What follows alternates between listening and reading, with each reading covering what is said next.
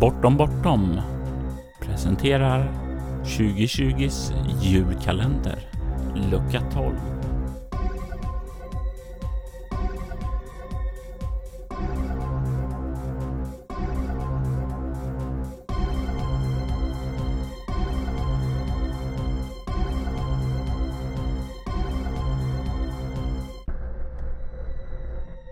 Och vignettmusiken gjordes av Robert Jonsson.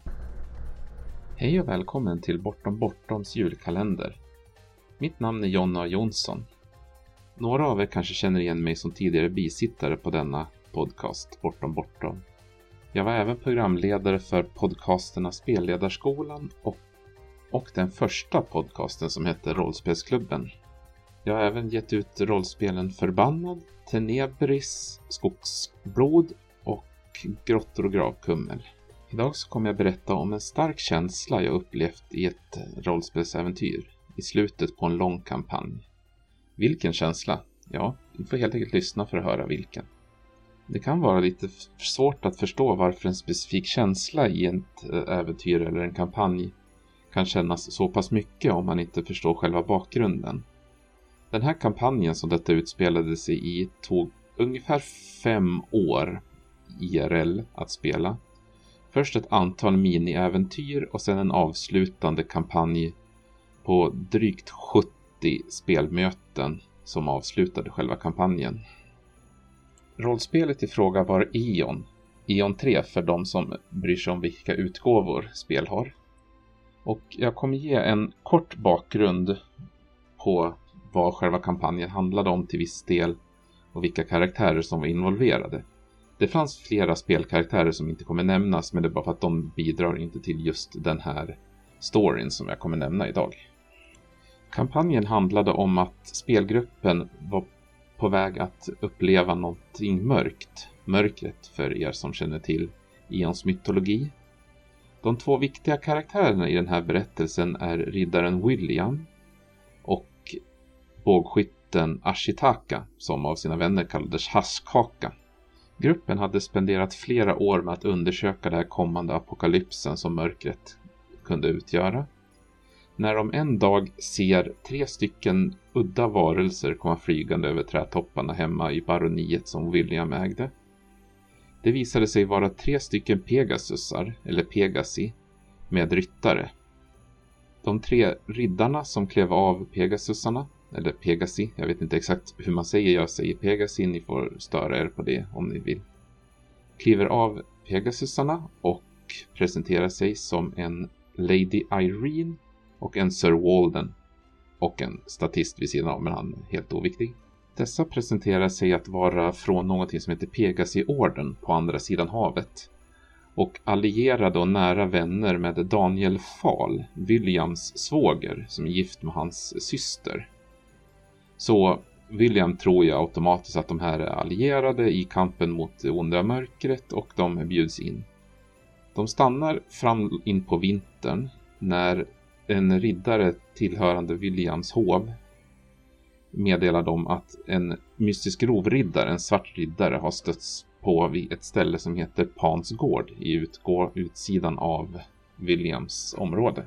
Den svarte riddaren har varit ett gissel på landsbygden under många år och William samlar alla sina riddare att genast bege sig att besegra denne slemme riddare. De rider fram i den tunga snön och kommer fram till gården. Där ser de den svarte riddaren och hans anhang. En strid utbryter och mitt under striden så märker de att de tre Pegasi-riddarna har kommit ikapp dem. Men till spelgruppens förvåning så anfaller Pegasi-ryttarna spelgruppen och deras allierade. En tung strid mot de vältränade Pegasi-ryttarna pågår fram tills den okände, den icke namngivna SLPn, blir ihjälslagen och Sir Walden blir allvarligt skadad. Då tar Lady Irene och flyger iväg och försvinner. Gruppen har alltså blivit förrådd av Lady Irene och hennes bror. William blir genast orolig att någonting har hänt hans syster och genast beger de sig över havet för att se till att hon är i säkerhet. När de väl anländer till svågerns domäner så får de reda på att han har behandlat systern otroligt dåligt. Systern är i stort sett ett mentalt vrak av alla år av både psykisk och fysisk misshandel. Efter lite äventyr som vi inte kommer gå in på här så räddar de eh, systern och de beger sig till Pegasi-ordens högkvarter. Gruppen försöker infiltrera högkvarteret och finner ett bakhåll. De står mot ett antal riddare och några bågskyttar, varvid Ashitaka, som spelades av en spelare som absolut inte kunde förstå handling och konsekvens, försöker fly den ganska långa hallen beskjuten av bågskyttar. Som tack för sitt eh, tappra försök att fly den dumma situationen så får han en pil i bakdelen. Vi slår fram att han träffades i könsorganet. Ni kan själv fantisera om hur han beträffade könsorganet bakifrån. Jag bjuder på den mentala bilden. Eh, de blir tillfångatagna igen, men lyckas fly när de blir räddade av allierade. Då ser de att Pegasi-orden har flytt och de bestämmer sig för att återvända hem i hopp om att inte behöva stöta på Pegasi-orden igen. Ett antal år senare så pågår ett stort inbördeskrig hemma i Williamsland. Och under det kriget så får gruppen reda på att Pegasi-orden har allierat sig med deras sida. Vilket blir lite min fiendes fiende är min vän. De litar absolut inte på Lady Irene som fortfarande leder orden men de tänker det har gått ett antal år, hon kanske har ändrat sig. Fram till ett stort slag i slutet av inbördeskriget där Pegasi-ryttarna återigen förråder gruppen. Och den här gången besegras de och drivs bort och Lady Irene lyckas fly igen. Ytterligare ett par år senare när landet invaderades av grannlandet. Det var mycket krig under den här perioden, det blir så i fantasykampanjer ibland.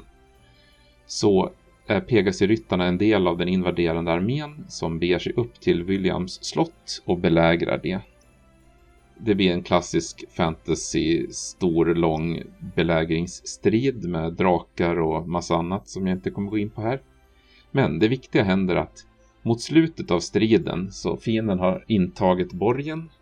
William stöter på Lady Irene uppe på ett av tornen.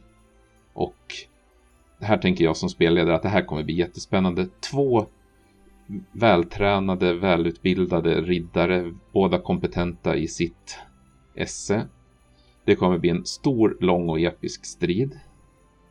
Eh, det blev det inte. Första rundan fumlar William och Lady Irene slår honom så hårt så att han blir medvetslös och ramlar ner från tornet. Han överlever men drar på sig lite skador. Då kommer Ashitaka, som jag tidigare Eh, beskrev som en, att ha en spelare som absolut inte förstår konsekvens och handlingar. Utan väldigt ofta gör dumma saker alldeles för svårt och misslyckas. Han får för sig att han ska försöka skjuta henne i ögonhålet på rustningen för att försöka hitta en glipa. Vilket är ex ett extremt svårt slag och han är väldigt duktig på att försöka med extremt svåra slag och konstant misslyckas. Så döm av min förvåning och på sätt och vis lycka att för första gången i kampanjen så lyckas han med ett extremt svårt slag. Så Ashitaka ser sin kompanjon falla ner från tornet, nedslagen av den slemme Lady Irene. Och han skjuter en pil rätt i rustningsögat på henne och hon stendör och faller död ner från tornet. Den känslan av att ha följt en fiende under ett och ett halvt år på riktigt och sen få se henne bli besegrad var en fantastisk känsla i den kampanjen. Den kampanjen överlag var väldigt bra, men det här var en av händelserna som verkligen stack ut. All den uppbyggnad, att de har förrått spelgruppen minst två gånger och att hon gång på gång har undsluppit fienden. Och till slut så blev hon besegrad. Det var en fantastisk känsla. Så, jag hoppas att ni tyckte att det här svamlet inte var alltför osammanhängande och knasigt. Så, om inte annat så önskar jag er god jul, Feliz Navidad, Happy Hanneka eller vad ni nu firar eller inte firar. Jag hoppas vi kanske hörs igen någonting i framtiden. Fram tills dess så önskar jag er att se upp för troll och kom ihåg, spela roligt.